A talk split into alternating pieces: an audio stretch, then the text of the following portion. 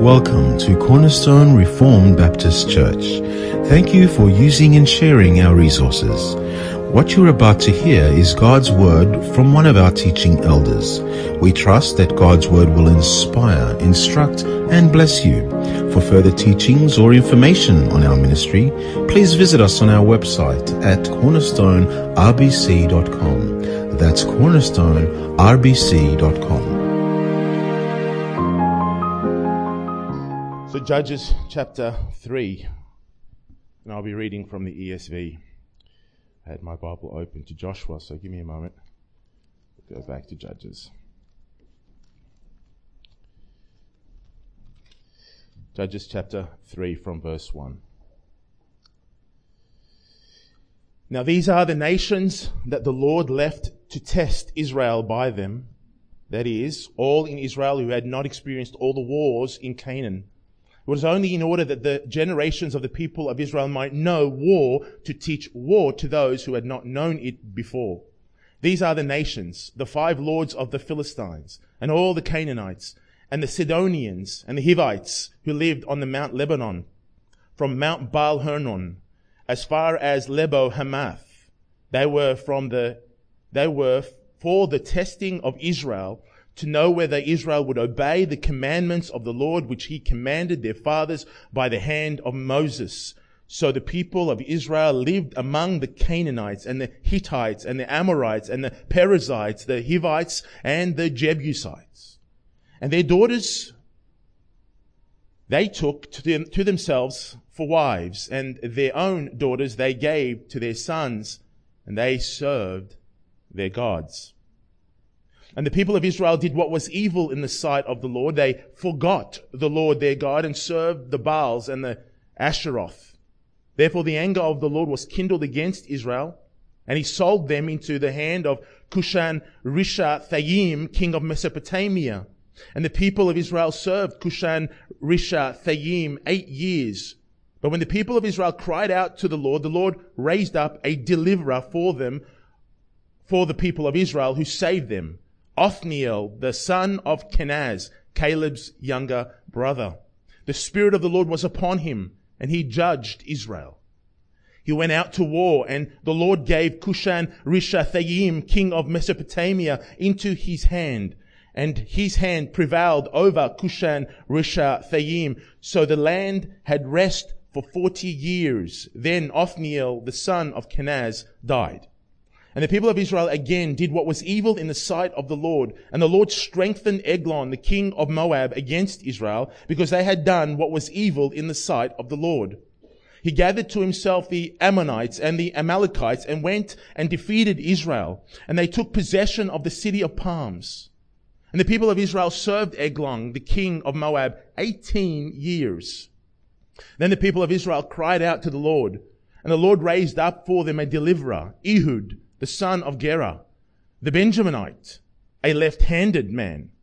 The people of Israel sent tribute by him to Eglon, the king of Moab. And Ehud made for himself a sword with two edges, a cubit in length, and he bound it on his right thigh under his clothes. And he presented the tribute to Eglon, king of Moab. Now Eglon was a very fat man.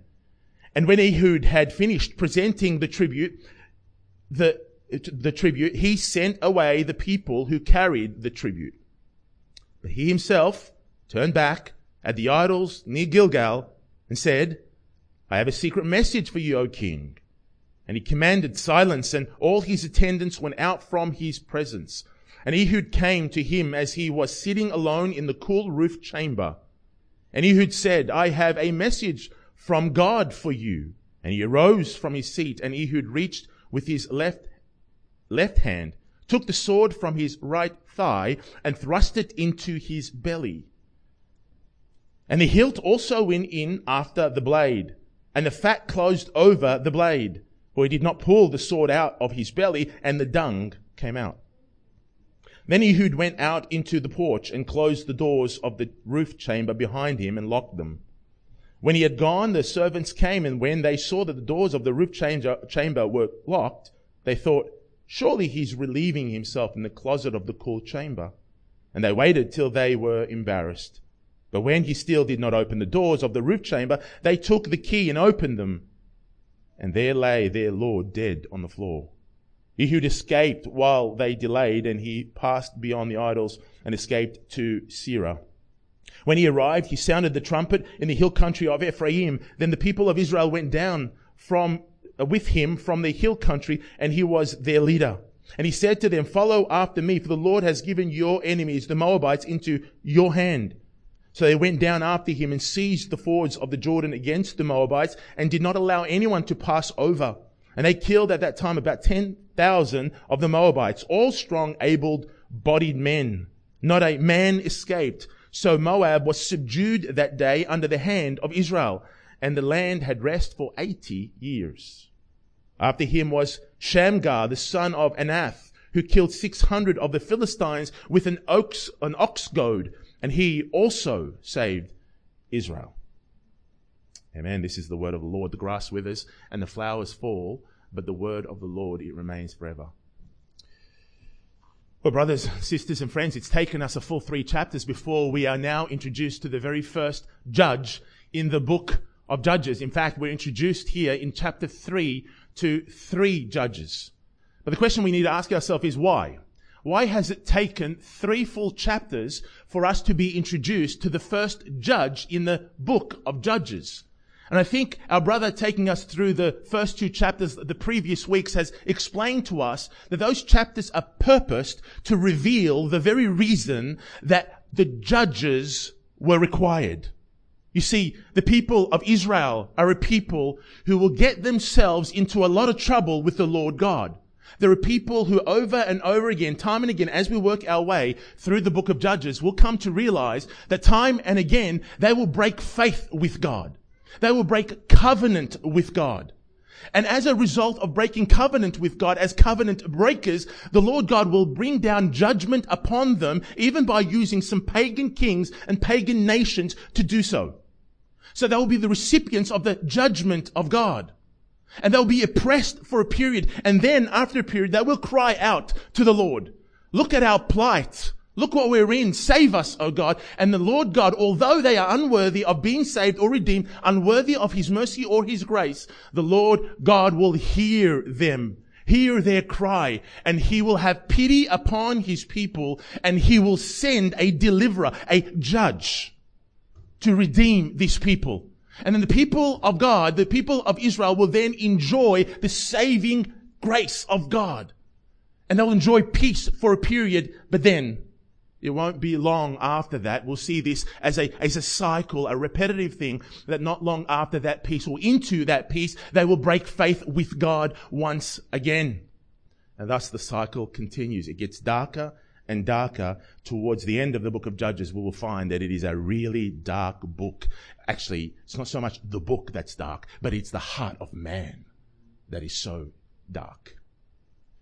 How, how could this be? How could be, it be that a nation that is so rich in heritage, a nation that is covenanted with the only true God of the universe? We worked our way through the Old Testament. We know how privileged this nation is. That the, the heritage that runs, runs back, that is, has seen the demonstration of the power of God, the, the faithfulness of God, the goodness of God. How could it be that a, a nation would so quickly turn their back upon Him and rebel against Him and commit to apostasy? In fact, how could it be when we add to that that even just the previous generation, as we heard in the last chapter of Joshua, the previous generation was a generation that was serving the Lord God faithfully. So they began so well. How is it that now they find themselves in apostasy? As we just read, we've seen the apostasy circulate over and over again. We'll see that as we continue through the book of Judges. How can this be? Well, I propose something to you. Could it be? Could it be that that last generation that we're told were faithful to the Lord, faithfully served the Lord? Could it be that some of the blame may in fact, be on their own shoulders. Now, there are people who, who served him faithfully. We, we know that. And there are people who, who witness the power of God, the work of God. They witness these things. We, we, we know, we know that for sure. There are people who, who witness the peace of God also. The fact that they're in the land flowing with milk and honey that was promised to, to Abraham and Isaac and Jacob centuries earlier is a testimony to the faithfulness and the goodness of a God whose promises not one will fall to the ground. We know that. But they also know something else. They also know they did not drive out all the inhabitants of Canaan as they ought. The enemy still lurks within. The enemy is still among them. And as long as the enemy is still among them, they ought to be on high alert. Their vigilance level ought to be at the absolute max. In fact, it ought to be like a soldier engaging in war, not knowing where the ambush can come from. Because you may be in peace one day, and the very next it may be war. The people of Israel need to notice, need to recognize that they are always at war. I believe the previous generation knew this, but did they teach their children? Did they instruct their children, the future generations, in the ways of the Lord? Did they bring the commandments of God and the covenant of God and the stipulations of the covenant, the blessings that God will bless his people with and the curses that he'll curse them with in the case of disobedience? Did they do that? I can't answer yes or no because text doesn't tell us, but I can propose something to you it concerns me when I read the contents of verse 7 that is before us. That the people of Israel forgot, forgot the Lord their God. Had they immersed this people with the word of God, reminded them daily of this, the goodness of God and the faithfulness of God, how is it that they forgot the Lord their God? Beloved brothers and sisters, this is, this is conjecture because the Bible doesn't tell us if, if that is the case or not, but there's enough here to bring out a point, and that is, parents, fathers and mothers, how important is it that we train our children and immerse them in the Word of God? Not only is it important that we, we ourselves are, are faithful and pursue holiness and pursue faithfulness to the Lord God, not only is that incredibly important, but we also ought to bring His Word, bring our faith so that our children not only see our lives, but hear from our mouths the teachings according to the Word of God. Because if we live faithfully on our own and yet we don't teach our children, all is lost. All is lost. How important is it that we are concerned for the next generation and that we immerse them? Look, salvation is of the Lord. He needs to move for salvation to take place, but it is our responsibility to their ears hear the word of God, to immerse them in the truth of God, to show them through our lives the goodness of God, so they would not forget. The people of Israel forgot the Lord their God. The nations weren't driven out.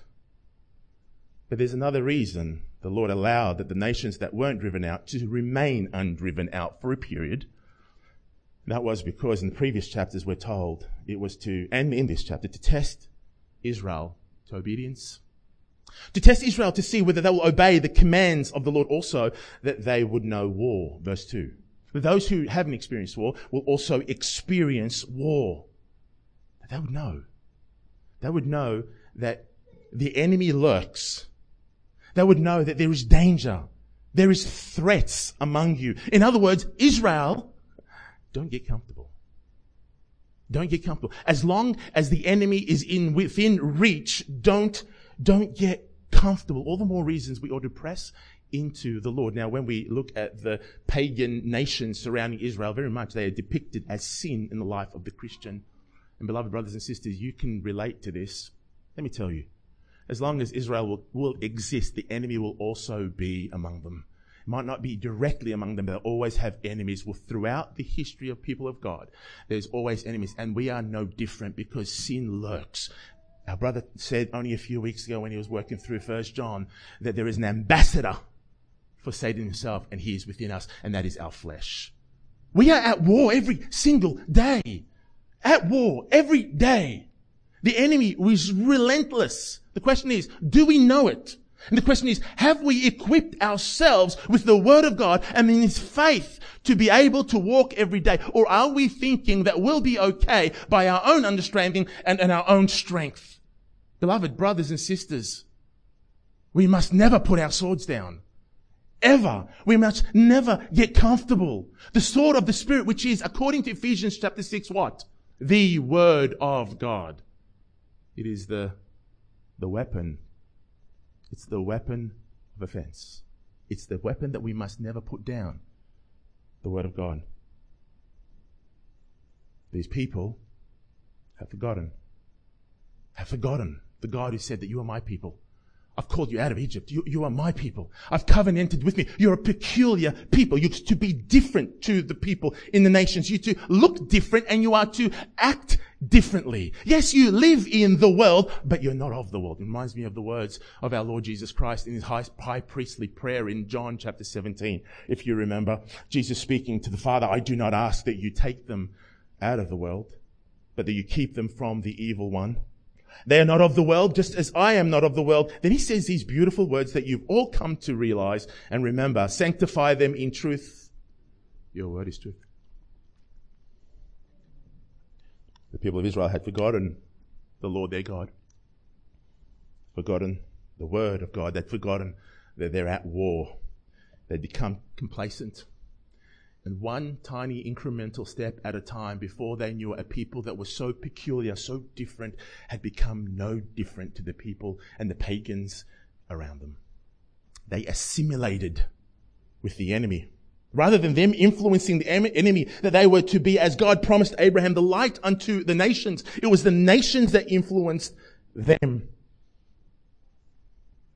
No longer seeing the nations as a threat no longer recognizing the enemy for what it is. They gave the enemy their ears. The derogatory words that would come that was so offensive at one point no longer offended them. They gave the enemy their, their eyes, the, the entertainment that they, they, they would have recognized amongst the pagans in the world. That entertainment that is so perverse at times, you'd have to look away in blushing. No longer would they look away, but now Eh, they're involved and are desiring these things. It's only one tiny little incremental step at a time. They gave the nations their hearts. They, they saw how they worshipped. They understood their idols. They, they seen their, their pagan idolatrous worship that brothers and sisters, it would be a shame for us to even mention some of the practices that would take place in pagan idol worship of the Baals and the Asheroth. And they knew it and what once infuriated them because they were zealous for the Lord God, Hero Israel, the Lord your God, the Lord is one. What once infuriated them was now accepted by them, and not only accepted by them, but now they are coveting to do the same. The very people that they never wanted anything to do with, and remember, the people are a symbol of sin. The people that, that wanted nothing to do with, now they've accepted them into their own households not for the purpose of evangelizing them, but in purpose of giving their daughters and their sons to their, da- to, to, to, to their daughters and sons and vice versa. Into marriage. Why? Because there's no difference between us and you. There's no difference. Beloved, the moment the door opens to the world, Satan will take a foothold. He'll put his foot in that door passage and he will slowly creep in. And that is the very moment they began the slippery, slippery slide to apostasy.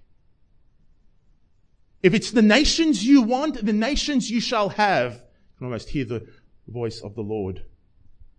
So the Lord gives them over to the evil kings of the nations. Before long, whether it's the eight years under the Mesopotamian king or it's the 18 years under the king of Moab, it matters not. Israel now will experience that dreaded nightmare, the dreaded nightmare of Egypt.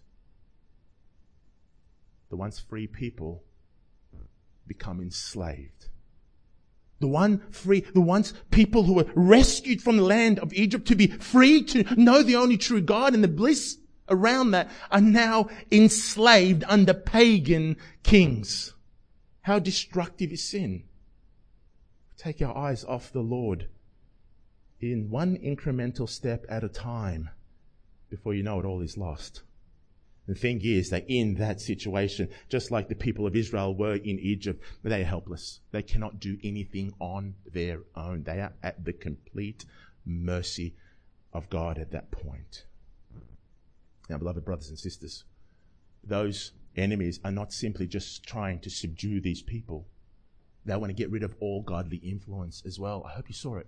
In verse 13, as we came across that, is the king of Moab. He alliances himself with the king of the Ammonites and the king of the Amalekites. And he brings them as a people. And then he goes into uh, Israel and, and, and, and fights against the people of Israel. And we're told that he gains possession of a particular city. It's called the city, what one? It was the city of palms. Did you see that in verse 13? The city of palms. Now, Deuteronomy chapter 34 tells us the city of palms is Jericho. Jericho. You, you, you, remember what happened in Jericho? Those big, thick walls, the, the, the city that was said to be impregnable.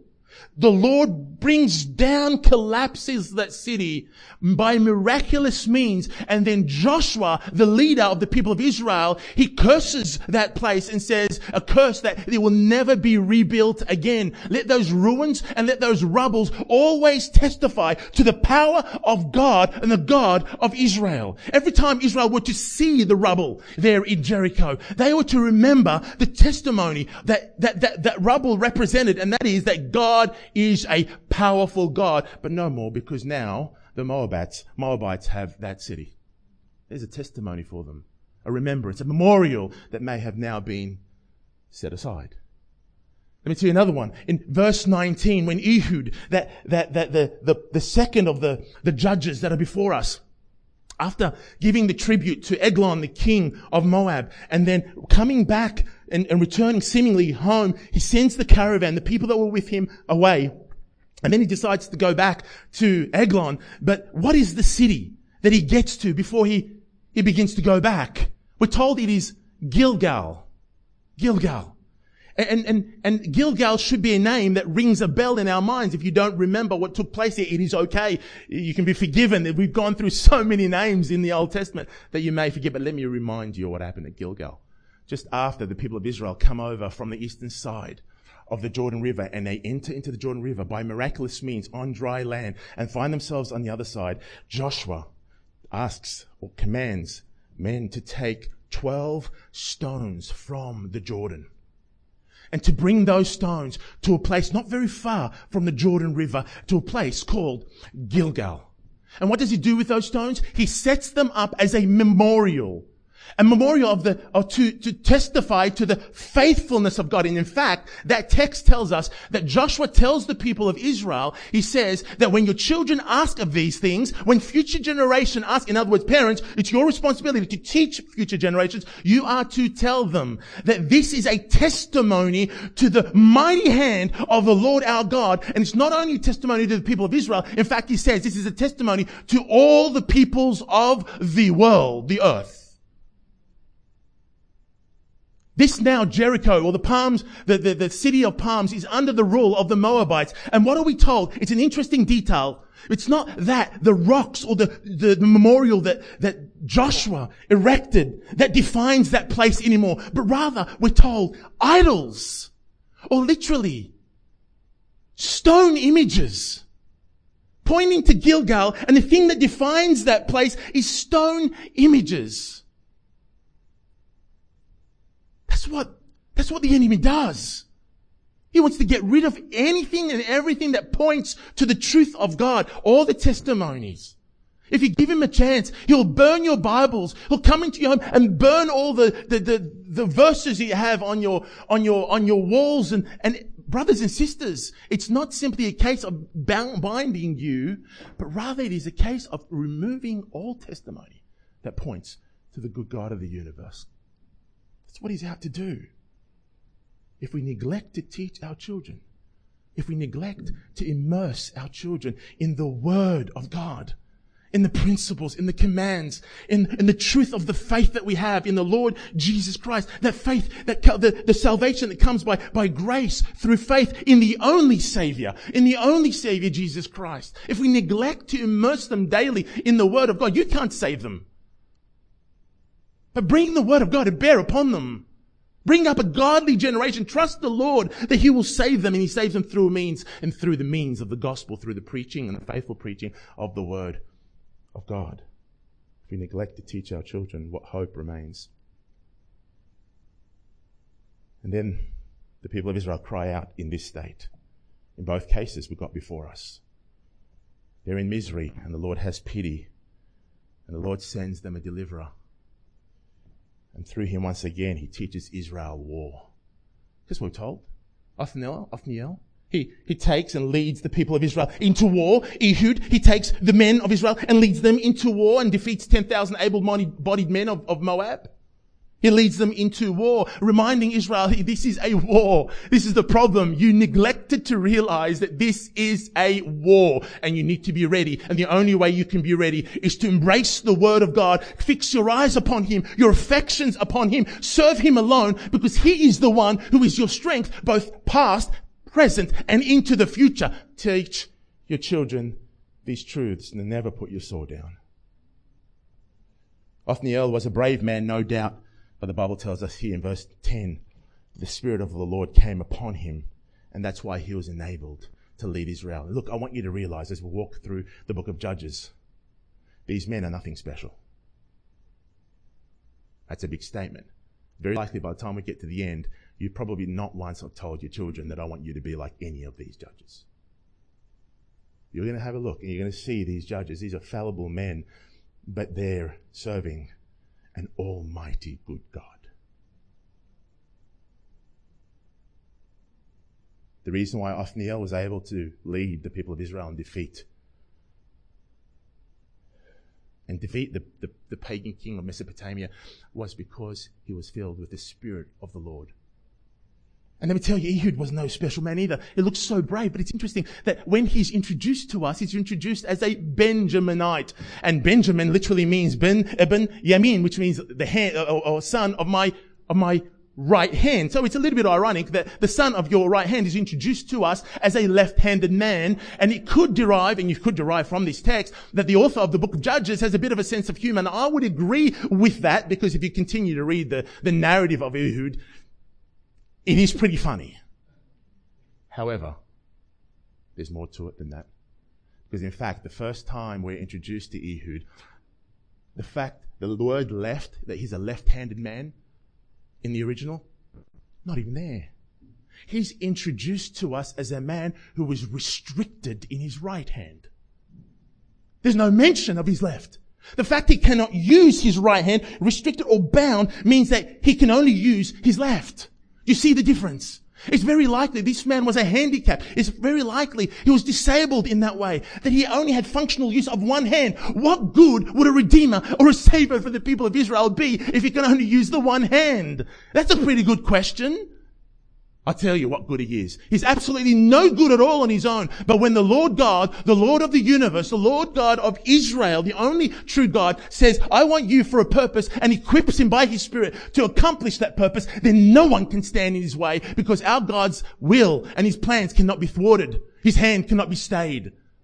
That's, that's, that's what we need to learn from the book of Judges. That these men are nothing to write home about, but the God of these men is.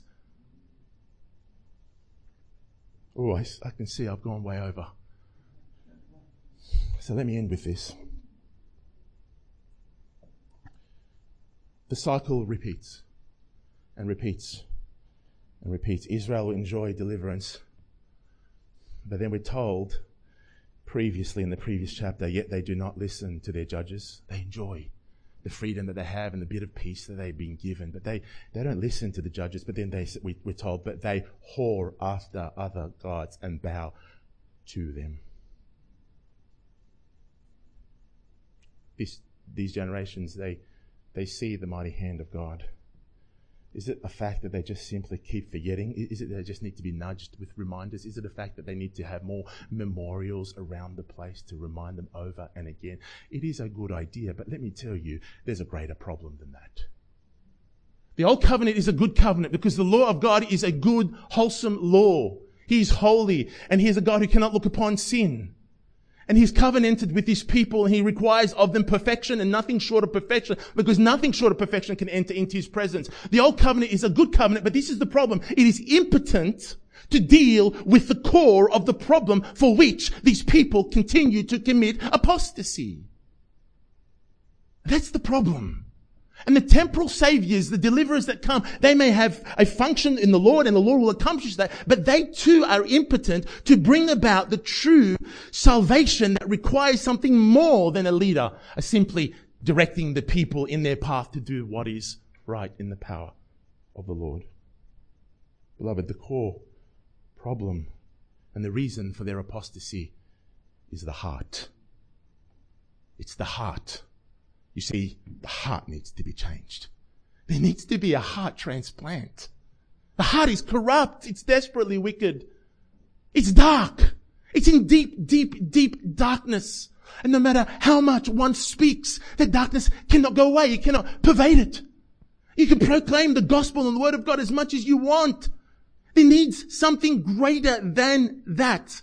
God needs to move. You heard me say it many times. God needs to move.